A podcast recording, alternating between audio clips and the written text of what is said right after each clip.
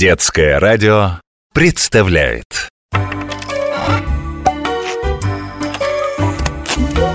Необыкновенные истории обычных вещей Мам, а чем ты каждое утро душишься? Моими любимыми духами А папа? У папы одеколон Они чем-нибудь отличаются? Все это парфюм, а отличаются они ароматом Мы не только делимся на мужские и женские, дневные и вечерние, сезонные и возрастные, но люди иногда так капризны, что предпочитают тот или иной парфюм, подбирая его под свой костюм, погоду, самочувствие и даже настроение.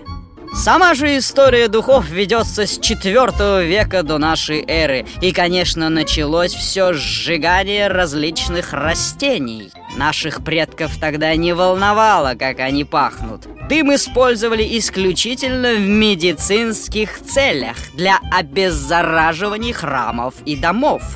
Собственно, само название «перфюм» в переводе с латинского означает «для дыма».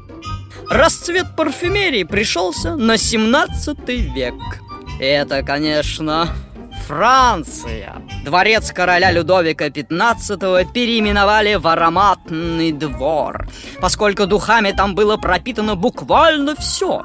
Но обильное потребление ароматизирующих веществ происходило из-за банального стремления заглушить другие запахи, потому как духи тогда были – а вот туалетов не было. Одеколон. Вслушайтесь в это название. Слово французское, но в нем есть немецкий корень «Кёльн», город, где мы родились. А придумал нас итальянец Пьемонта Фарина – Именно он создал необычный состав ароматической воды, смешав ингредиенты со спиртом, которые делали из специального сорта винограда. У нас все настолько индивидуально, что я даже не берусь объяснять, почему одному человеку нравится один одеколон, а другому другой. Каждый подбирает парфюм только для себя.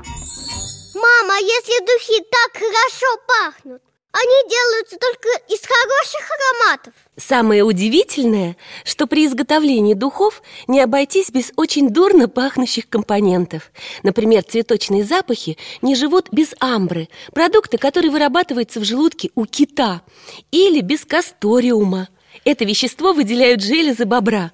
Их смешивают особым образом с лепестками роз, цветами, фруктами, и получаются такие чудные ароматы. Просто удивительно! Необыкновенные истории обычных вещей –